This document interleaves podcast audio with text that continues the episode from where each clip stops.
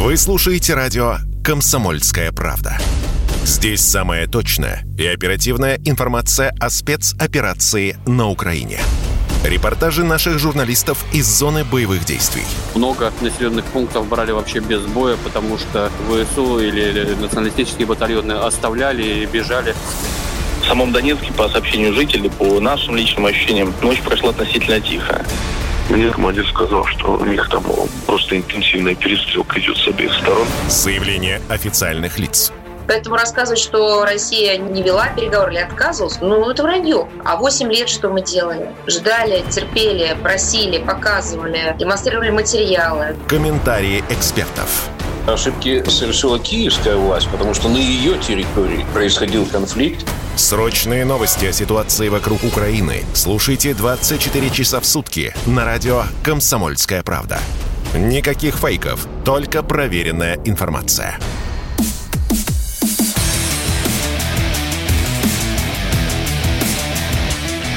Программа с непримиримой позицией. Утренний Мардан. Всем здравствуйте! В эфире радио «Комсомольская правда». Я Сергей Мордан. Начинаем наш последний на этой неделе пятничный эфир. Идет трансляция в Ютубе. Ютуб канал Мардан 2.0. Соответственно, у вас последний шанс на этой неделе подписаться а то вдруг э, до понедельника отключат, а вы и не воспользуетесь. Соответственно, если вы уже внутри трансляции, я вас категорически приветствую. Не забывайте нажимать кнопку «Нравится» и пишите комментарии. Так, а также я всем рекомендую переходить в телеграм-канал Мардан и принять участие в сегодняшнем голосовании. Итак, давайте мы с голосования и начнем. Давич президент Сербии Вучич, наш лепший друг и союзник, это была ирония, если что, а, дал очень странное интервью. Мы о нем подробно поговорим сегодня, а пока что я приведу одну цитату и предлагаю вам выбрать варианты ответов. Вучич буквально сказал следующее. Если Европа не примет условия мира России, то Европу ждет ад точнее он сказал, то нас всех, имея в виду Сербию как часть Европы, ждет ад. Три варианта ответа, друзья мои. Ура! Мы устроим им ад. Второй вариант не хотелось бы, а были планы еще потом как-нибудь, если сложится, съездить в Париж. Ну и третий вариант, не верю, это все русско-сербская пропаганда. Переходите в телеграм-канал Мардан и голосуйте. Чуть попозже мы эту тему подробно разберем. Там много чего было сказано, и вообще интервью очень симптоматичное, очень умное. А единственный вопрос, э, который меня до сих пор не покидает, э, это Вучич говорил, или он, э, ну, частично говорил от себя, а частично транслировал то, что, в общем, хотели довести до наших уважаемых европейских партнеров его старшие товарищи из Москвы. Вот такая вот тема. А, ладно, Сербия это Сербия. Про Америку. Я вообще очень люблю, когда отношения между людьми максимально честные. Вот если враг, то враг. Вот если тебе в лицо говорят, что я тебя ненавижу, гадина, это вот для меня отдохновение сердца, это гармония. Вот ты, по крайней мере, понимаешь, что от человека ждать. А когда тебе в глаза врут, говорят, что ты лепший друг, вот, и вот рубашку последнюю снимут, а потом оказывается за твоей спиной, вот это не очень хорошо. А в этом смысле я не оригинален. Вот. Я думаю, что все любят, когда все по-честному. Ну, по крайней мере, говорят о том, что любят, когда все по-честному. Вот мне кажется, после 30-летия совершенно бесконечной, тотальной лжи, причем а, часто эта ложь принимала какие-то формы, ну, просто невероятные, какие-то карикатурные. Вот, наконец, в отношениях России с Западом, с Америкой прежде всего, наступил этап честности. По крайней мере, с той стороны. У нас нет. Вот а, за Россию я пока не проучусь. А, наши начальники, за исключением Дмитрия Анатольевича Медведева, а, не переходят последние черты. А американцы, видимо, решение приняли. Уж я не знаю, там было у них совещание в секретном бункере, где собираются рептилоиды, а сбрасывают вот человеческое обличие, и вот эти вот группы зеленых ящеров а, перемаргиваются и не произнося ни слова там на уровне каких-то биотоков, а, решают судьбы человечества. В общем, короче, рептилоиды все определили, определились. И они говорят, что с Россией, в общем, пора кончать. А было дано поручение американскому президенту Джозефу Байдену. Вот, дедушка честно сказал, я сейчас процитирую его диалог э, журналисткой. А, была мысль включить его на английском языке, но придется включать перевод. Ну и, в общем, ну, зачем это все нужно? Просто прочитаю. А, спрашивает его журналистка, как долго продлится эта война? Отвечает Байден. Столько, сколько понадобится. Сколько бы времени не понадобилось, мы не можем позволить ему победить. Путину имеется в виду. Она может э, длиться месяцами, годами. Может. Вы думаете, война затянется на года? Нет, это вы сказали. Я сказал, может, окей? Дед, во-первых, умный дед э, закрыл э, вот в конце этого короткого диалога вот эту вот э, такую совершенно классическую американскую журналистскую попытку отманипулировать собеседником. Но, тем не менее, он э, произнес вещи принципиально важные. Уж я не знаю, все их тут услышали или нет.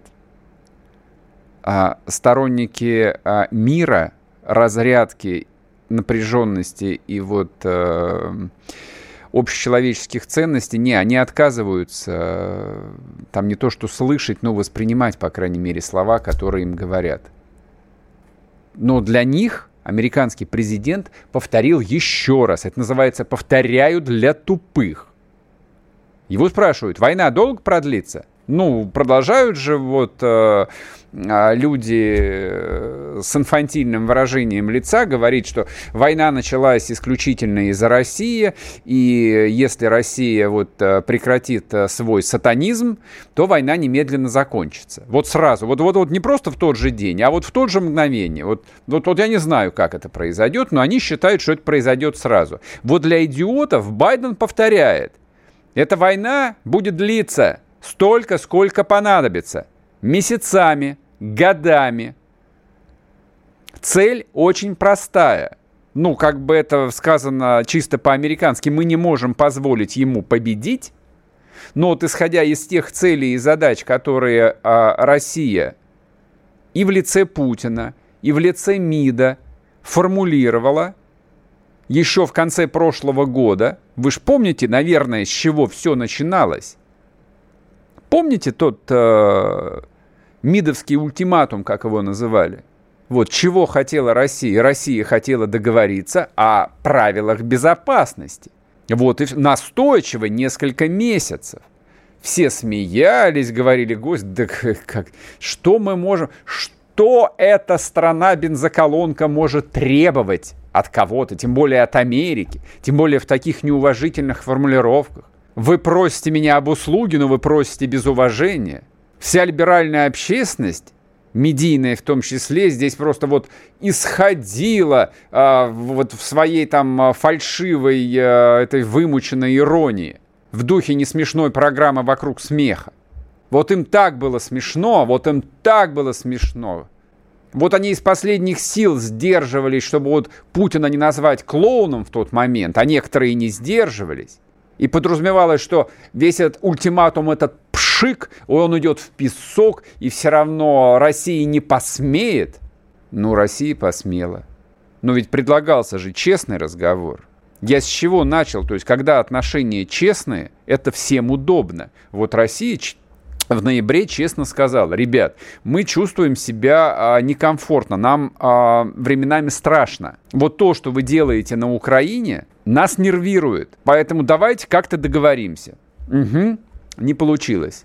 Ну, ладно, раз не получилось, раз не получилось по-хорошему, все, значит, начинаем по-плохому, как в жизни. Если не удалось договориться с соседом о месте на парковке, значит, начинаем по-плохому. Многие же понимают, о чем я говорю. Но изрядная часть э, людей, которые полагают себя эльфами, да, они говорят, что вот э, война продолжается исключительно потому... Я не знаю почему. Там целый набор объяснений, почему продолжается война, но ключевое объяснение это вот э, врожденная греховность России и российской власти, зацикленность на каких-то исторических фантазиях, ложных страхах, ну и видимо, вот какой-то там генетический сталинизм. Вот, вот любой человек, который попадает в Кремль, в него вселяется дух Сталина, и все, он хочет всех убить. Вот, вот объяснение, которое а, дает а, коллективная либеральная общественность. Вот для них специально дедушка Байден ответил, нет, решение о том, как долго будет длиться война, принимается не в Москве, оно принимается в Вашингтоне. Ну а в Москве, в Кремле, в общем, спокойно это выслушали и сказали, ну, окей, война значит война, годами значит годами. Как я люблю говорить, а я бы вышел в эфир Первого канала с плакатом «Да войне». Так что вот теперь у нас с Америкой честные отношения, как э, в семье, где супруги, наконец, решили развестись и начать новую жизнь. А после перерыва продолжим, не уходите. sportkp.ru О спорте, как о жизни.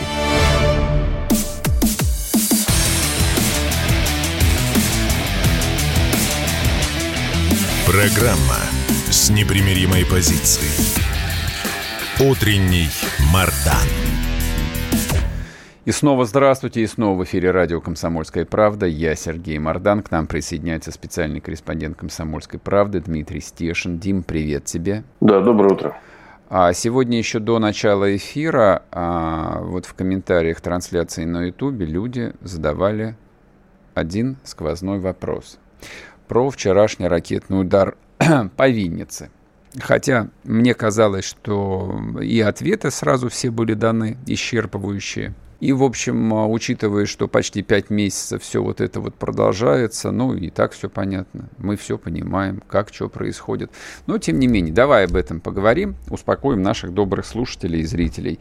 Что думаешь ты по поводу ракетного удара по Виннице, который, соответственно, администрация Зеленского сейчас а, раскачивает как, как очередное свидетельство преступления русской военщины? Ну, я думаю, они раскачивают это себе во вред на самом деле. Объясни. Не, не подумав немного. А, просто я так понимаю, что Украина разделена на две неравные части. Вот. Вот одна часть сидит здесь в окопах, совсем рядом от того места, откуда я выхожу в эфир. Да, 20 минут ехать, например. А другая часть продолжает жить привычной жизнью. Кто-то под шумок убежал в Польшу не потому, что значит, он так боялся значит, российской военщины, а просто открылся коридор, и можно было выехать в Европу и там наконец-то значит, запановать. Вот. И тут э, особенно значит, э, меня умиляли всегда западные регионы Украины, которые, по сути, э, и развязали и всю эту истерию со сведомизмом, построили это квази-государство Украина, антироссия, а, развязали эту войну, а сами там вот тихонечко где-то отсиживаются в своей Виннице и так далее. Вот война mm-hmm. пришла к ним и постучалась а, в дверь кирзовым сапогом. Я вот для непонятливых даже нашел в интернете а, методичку для общения со сведомитами, которых вот изумил этот, значит, подлый российский удар по Виннице. Там совершенно потрясающая подборка цитат украинских политиков за последние десятилетия. Ну, понятно, какой тональности о том, что Россия враг, а с Донбассом разговаривать нечего и нечего играть в спортивные игры, нужно просто уничтожить значит, миллион человек и потом уже разбираться с Донбассом. И так далее, и так далее. От Тимошенко до Фарион. Вот. Ну и что же вы хотите, мрази, вот, после этого? Ну, а что они хотели? Они, я думаю, хотели давить э, на эмоции, естественно. А как? Ну вот естественная реакция просто обычного здорового человека, который э, вот эти вот кадры вчера увидел. Люди же устроены странно, им показывают картинку, они реагируют исключительно на картинку. Ну, абсолютное большинство вот э, современного медиапотребителя. Вот. И ему специально Знаешь, нужно напомнить, а что происходит там в тысячи километров от этого места. Ты знаешь, эта война закончится, когда э, простой хохол из Винницы задумается, а за что? Вот, зачем? И почему с ним так, значит, обращается Россия? И тогда у него э, что-то начнет всплывать из подсознания, он будет вспоминать и москаляку на, на геляку, и москалей на ножи, и э, э, новых их национальных героев э, Бандеру и Шухевича. Вот. А, мне кажется, победа в этой войне, поскольку она гражданская, она будет ну, на фронте, понятное дело, угу. да, но главное, что она должна произойти в их сознании. И мне очень не нравится. Я вот тут был на освобожденных территориях, я еще раз туда поеду. Это Запорожье, остальное там. Ну, я бегло пообщался. У меня неудачная была командировка, выезд туда. Я бегло пообщался с людьми. И ты знаешь, самое страшное, что Э, на освобожденных территориях у людей вообще нет никакого комплекса вины. Вот, за то, что происходило 8 лет на Донбассе, за то, что происходит сейчас. А все это происходит при их молчаливом попустительстве, понимаешь? А, они, а, на них вообще добрая половина вины за вот эту пролитую кровь, и украинскую кровь, и нашу. Кто оплатит эту кровь, да, вот еще как Булгаков когда-то писал в Белой гвардии. По-видимому, никто.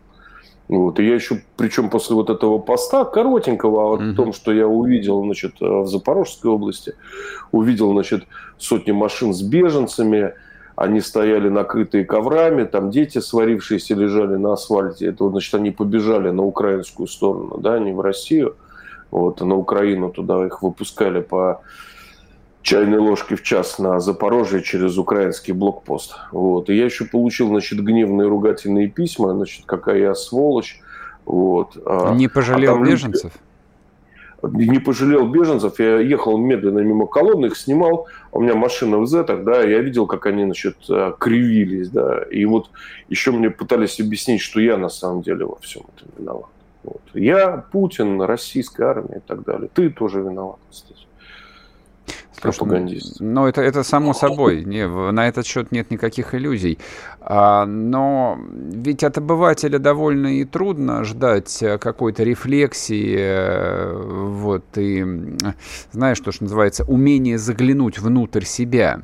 Вот а, я до сих пор люблю провоцировать а, добрых русских людей, которые слушают мою программу, и периодически им набрасываю о том, что вы тут ноете, значит, про величие страны, а это же вы его просрали-то в 89-91 году. Вы же на митинге да, ходили, ну, да. Вы не пошли, да. да, значит, подносить воду солдатикам, которые э, в августе вошли в Москву. Не хотели же солдатиков-то кормить? Вот, что теперь жаловаться?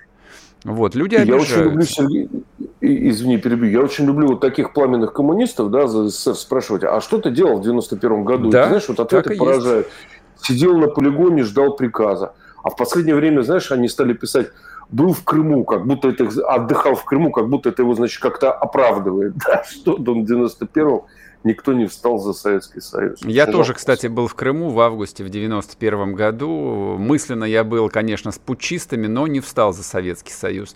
Вот, но поэтому в этом смысле, как бы, а как, ну а что предъявлять вот этим вот людям, да, которые бегут от войны? А, ну, коль уж ты коснулся этой важной, на самом деле, темы, а мы же сейчас живем в контексте того, что вот эти освобожденные территории, они войдут завтра, ну, в историческом смысле уже завтра в состав России эти люди и формально, и неформально станут нашими соотечественниками. Ты считаешь разумно, ну, не знаю, там их как-то поражать в правах, ежедневно им объяснять, что вы, мрази, тоже отвечаете вот за то, что жили под этим фашистским режимом. Вы зачем брали синие паспорта с этой э, полусвастикой под названием «Трезуб»? Как? Их же надо наоборот понять, простить, обласкать и дать им э, социальные выплаты путинские на детей. Тогда, может быть, они перестанут э, на Z кривиться. Нет, ты понимаешь, они тогда через какое-то время будут ходить бухтеть, ныть, как им вольно жилось при вольной Украине. Конечно, вот как будут. в Крыму, да? Да. Когда, когда начали... Они э, не видят взаимосвязи, понимаешь, между незаплаченным налогом из Чебуречной, стоящей прямо у уреза воды, понимаешь, вот, или Эрингона, на который настроили 9 этажей, и трасса Таврида, понимаешь, с Крымским мостом, или там замены всех коммуникаций, там же все коммуникации меняются, понимаешь, просто трубы выкапываются. Они не видят взаимосвязи. Они видят, что они при хох, хохлах при Украине, понимаешь, понавали и жили вольно, понимаешь, сам себе хозяин своим хуторком, а тут их начали загонять в какие-то рамки. Санэпидстанция начала работать. Ну, ты понимаешь, да? Да, Пришло государство. Да, да, да, да, да. да, Вот. да. Тоталита... Я Авторитарный боюсь, что российский режим путинский пришел и стал собирать налоги. Это я понимаю, да. И я боюсь, как бы не... Ну, э, к крымчанам вообще у меня нет вопросов, да? Вот. Но я боюсь, как бы это не произошло, вот этот откат, э, реакция э, на освобожденных территориях. Что мы будем с этим делать? Как? Ох, не знаю, доживем увидим. А я вот еще о чем хотел тебя спросить э, применительно к Виннице. Вот, а то сейчас напишут, что что вы тут э, со Стешным забалтываете страшную трагедию. А мысль, которая у меня возникла, вот, вот не могу даже объяснить, почему, видимо, испорченный э, характер. А почему вот ракетный удар э, был нанесен именно по дому офицеров Винницы, а не, скажем, опять повторяю вопрос, а не по зданию генерального штаба в Киеве? Почему такой странный выбор? Почему Винница? Ты знаешь, у меня есть такое ощущение, что при начале боевых действий э, в любой нормальной стране вот эти офисные здания э, сразу же покидаются э, офицерами, отвечающими за Мгм. принятие решений. Там остаются только уборщики и дневальные на тумбочках. Вот. Это, мне кажется, практически 100%. Ну, ясно. Но у нас еще остается немножечко времени. Как ты думаешь, э, вот э, срабатывает ли на уровне сознания, ну, у людей, вот, которые сопереживают, я, я и сам сопереживаю, э, вот э, про- проводит ли кто-нибудь про- простейшую логическую связь о том, что гибнут действительно каждый день гибнут мирные люди, да, и в Виннице, а еще в Донецке, а еще в Стаханове, а еще в Луганске. Или вот человек настолько испорчен, а, что им а, можно манипулировать просто телевизионной картинкой. Я к тому, что нам нужно обращать внимание вот на эти вс- всхлипы и вскрики или нет? 20 секунд у тебя. Я думаю, нужно, проводя параллели с нашим Донбассом. Объяснять для тупых все равно. Но никаких эмоций гибель детей э, на Донбассе в Виннице не вызывала, а наоборот, они только радовались, собирали на АТО и значит, всячески подстрекали воинов света продолжать Понял. здесь э, спецоперацию. Всё. Дим, спасибо тебе большое. Радио «Комсомольская правда». Мы быстрее телеграм-каналов.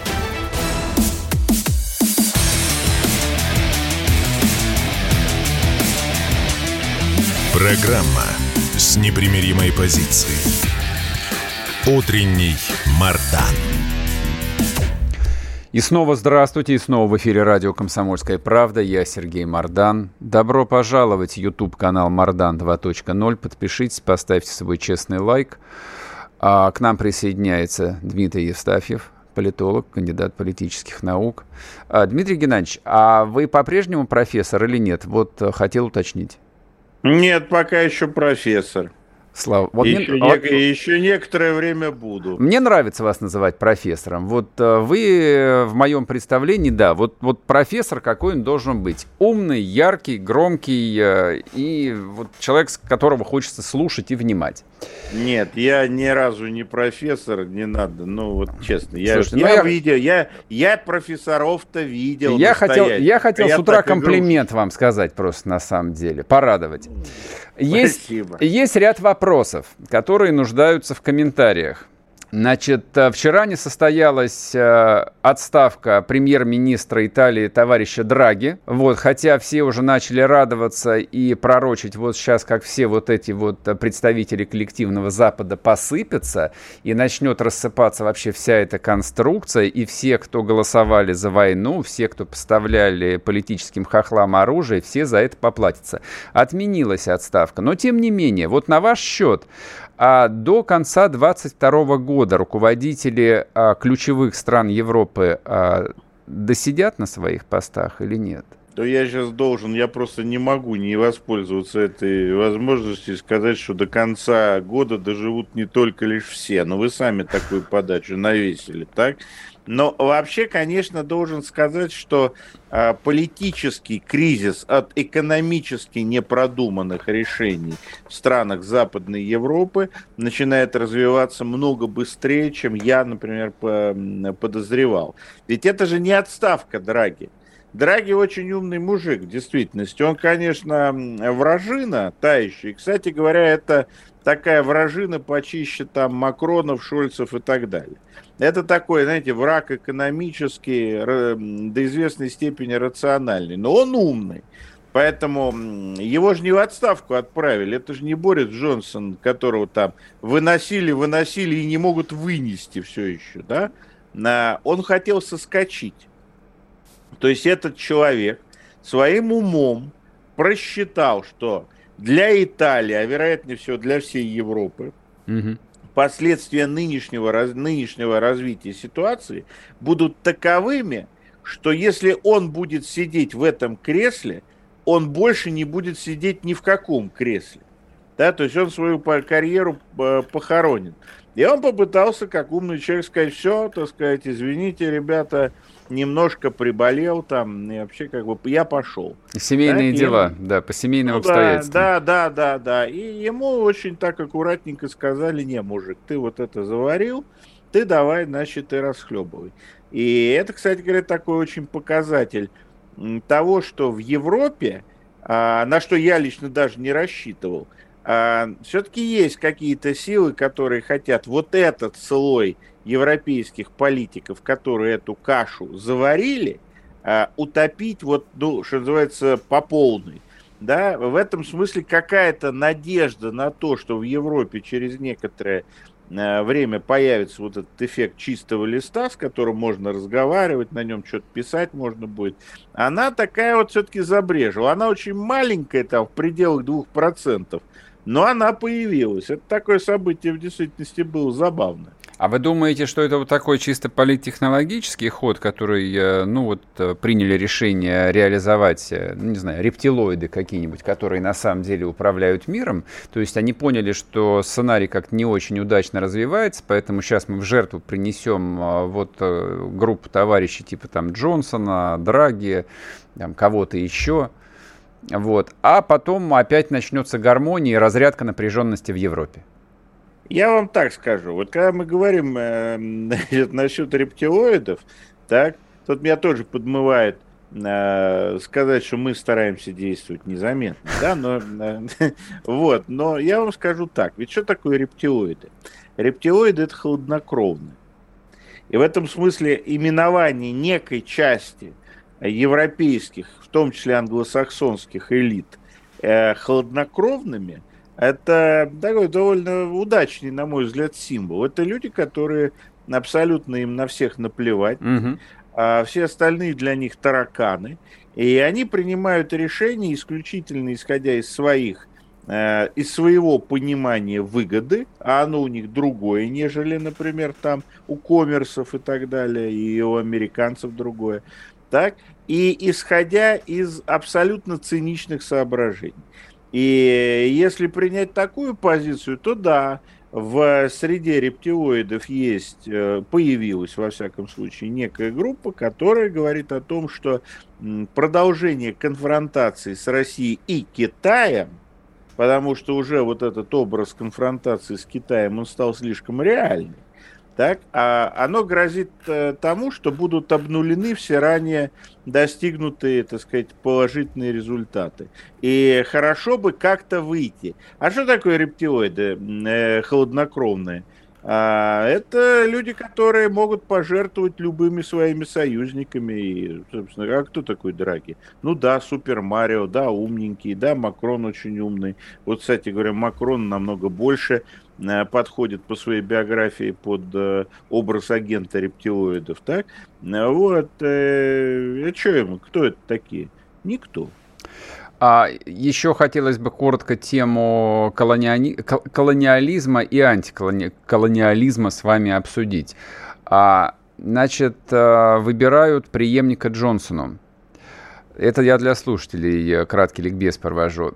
Первое место в хит-параде занимает э, этнический индус, причем э, религиозный индуист Риши Сунак. 101 голос он получил. Человек, который не ест говядину, что, в общем, простить меня, для страны, которая изобрела для страны. Да, для, это, да, для Британии это вообще... Я даже не знаю, вот, это, вот если проводить аналогию с Россией, то это кого мы должны были бы выбрать, чтобы это до, до такой степени оскорбляло бы чувство национального самосознания. Вот это кто должен быть? И, судя по всему, вот, и да, и выбирают они между вот этим Риши Сунаком, индусом, и женщиной э, Пенни Мардонт. Мордант, не знаю, как правильно, но тоже, в общем, а, ну, единственное, как бы, отличие, что она белая, но она женщина, извините меня, а в моем э, стереотипе Англия это, в общем, клуб джентльменов. Это мужчины да, средних да, лет, да, которые да, сидят Сергей, в клубах. Извините, это что это такое вот вообще? Марга... Сейчас вот Маргарет Тэтчер на вас смотрит очень осуждающе. Правда, действительно, Маргарет Тэтчер это был последний мужчина Британии, так? Но что делать? Они выберут индуса, как думаете, или нет? И вообще это что? Это тоже очередная политическая манипуляция, борьба с э, системным расизмом или действительно вот полная деградация британской элиты? Или, или это позитивно все на самом деле? Мультикультурный мир и все такое? Я считаю, что это очень позитивно, но, конечно, не до конца позитивно, потому что действительно тот факт, что э, все-таки это Пенни Мардан, значит, она вышла в этот в финал конкурса красоты, так, а это действительно, э, вот выборы нового премьера Великобритании, это действительно был какой-то то ли Евровидение, то ли э, конкурс красоты, то ли конкурс фриков такого, знаете, районного уровня. Но я считаю, что вот она совершенно лишняя на этом была конкурсе. Я считаю, что должны были бороться в финале выходец из Индии и религиозный индуист, и выходец из Пакистана, религиозный мусульманин. Да, а, там, вот да, так, да, да, верно. Вот, а, кстати, что, кстати говоря, такой шанс был, так? Да, ну вот и тогда действительно мультикультурализм он, конечно, возобладал. Но только я бы не стал бы так особенно радоваться. Почему? Потому что, на мой взгляд, вот то, как это происходит, говорит о том, что линия Джонсона на то, что Британия как Британия не нужна, и ее можно сливать, а нужна Британская империя, угу. вот эта вот сетевая организация, которая очень мало зависит а, от Британии, как Британии, как говорится, а, доктор Ватсон умер. Так, э, в этом смысле э, вот этот вот, вот этот выбор, который там есть, и который нам показали, там же их 12 было поначалу, так? И я хочу сказать, это такая вещь э, довольно очевидная что курс на создание сетевизированной, оторванной по большому счету от Британии, Британской империи, вот этой подсплывающей, да, это он а, остается неизменным, несмотря на уход Бориса Джонсона. И все попытки определенных кругов в британской элите вернуть а, вот это вот британское правительство в Британию, они пока не очень оправдались. Единственное, что я думаю, что Британия идет э, к досрочным выборам, угу. и мне кажется, что вот там надо будет посмотреть, кто начнет всплывать, какие силы начнут всплывать, и насколько э, вот традиционный расклад э, британской политики, он сохранится. Но то, что происходит, ну вот пока так вот не внушает надежд на смену курса. То есть вы полагаете, что вот этот вот э, тренд э, на воссоздание некой новой там крипто-британской империи, он сохранится? Хороший термин криптоимперия. Почему? Потому что это будет империя, которую не видно. Это По... будет империя связи. Через минутку мы с, мы с вами вернемся. Сейчас уйдем на короткие новости. А, Дмитрий Евстафий с нами, не уходите. Радио «Комсомольская правда». Мы быстрее телеграм-каналов.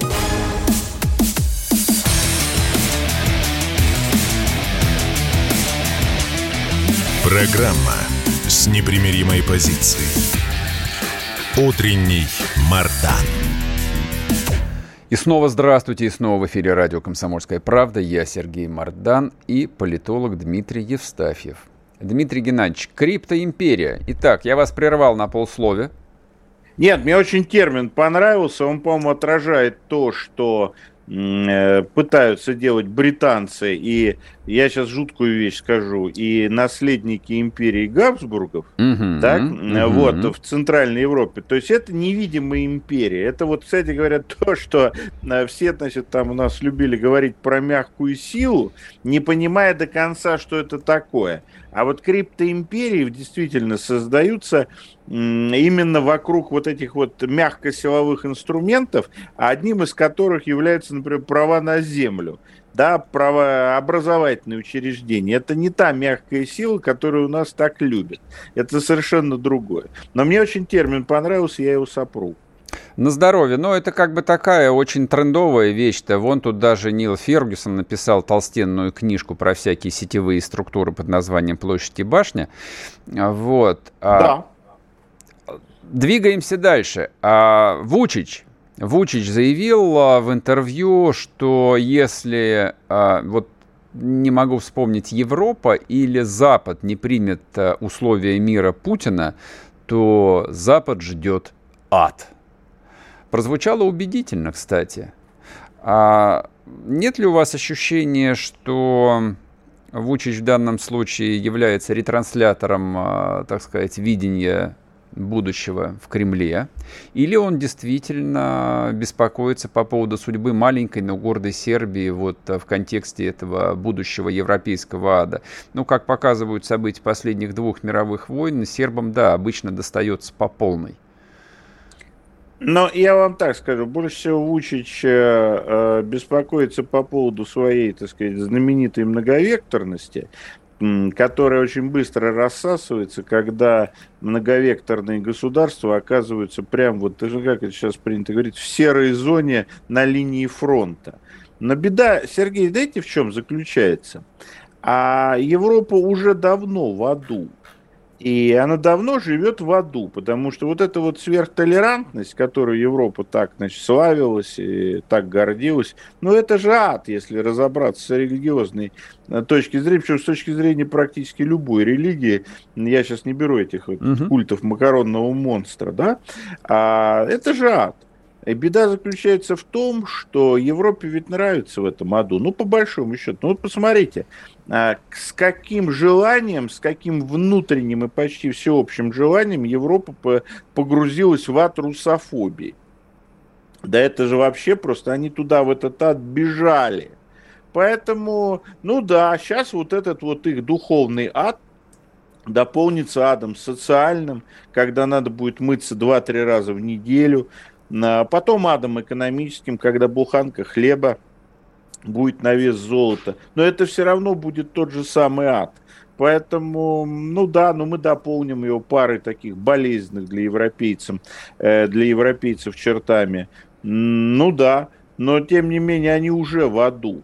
И, и главное, что они, видимо, все-таки европейцы в массе своей понимают, что они в аду, и, в принципе, согласны. Только этот ад раньше был комфортный, приятный, так сказать, и с ежедневной бутылочкой красного вина, а сейчас будет э, некомфортный, неприятный, вонючий и, э, видимо, уже с бутылочкой какого-то плодового очного. Так, ну, я, я думаю, что у Вучича образ ада, ну, скорее был не теологический, а вот какой-нибудь физический. Э, уж не знаю, там, насколько он хорошо знает европейскую историю, но вдруг, предположим.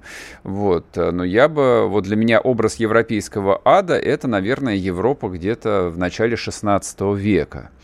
Вот, когда ланскнехты, значит, сожгли Рим, вот, чума, ну и вот все удовольствия. Когда закончилось возрождение итальянское, на чем? Вот это вот настоящий ад. Вот такой ад их ждет, как вы думаете, или нет? Или в духе 30-летней не... войны, вот такой вот еще ад в Европе может быть. Но если начнут реализовываться сетевые проекты, да, вот которые мы с вами обсуждали чуть раньше, а там еще есть, например, там сетевая Италия, например, угу. есть, была же такая, да, и вообще, если большое так называемое Средиземноморье, то это будет вот именно тот ад, о котором вы говорили. Но самый главный ад, который э, сидит в голове у среднего европейца, который он помнит, вот того ада, который вы говорили, он не помнит. А вот Верден, Верден они помнят. Они не забыли еще Великую войну, как вы думаете? Вот на уровне там мифа национального у них это сидит?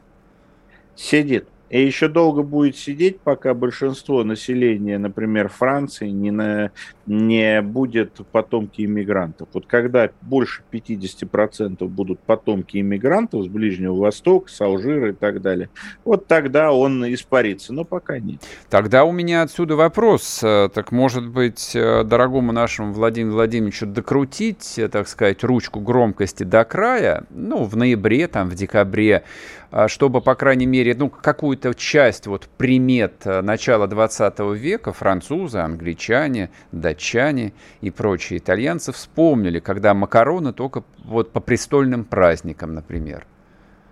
Оставлю это на усмотрение Верховного Главнокомандующего. Но вам бы хотелось бы? Да как-то, вы знаете, я от Европы отключился. Я считаю, что мы должны больше заниматься позитивом на Юго-Востоке, это наш вектор юго-восток развития. И там, кстати, очень хорошие перспективы. А в, вот в этот вот в э, социально-экономический Верден, если так вот честно уже сказать, наши европейские партнеры э, погрузят себя сами, главное им не мешать, угу. да, потому что степень экономического идиотизма в Европе гораздо выше степени политического идиотизма.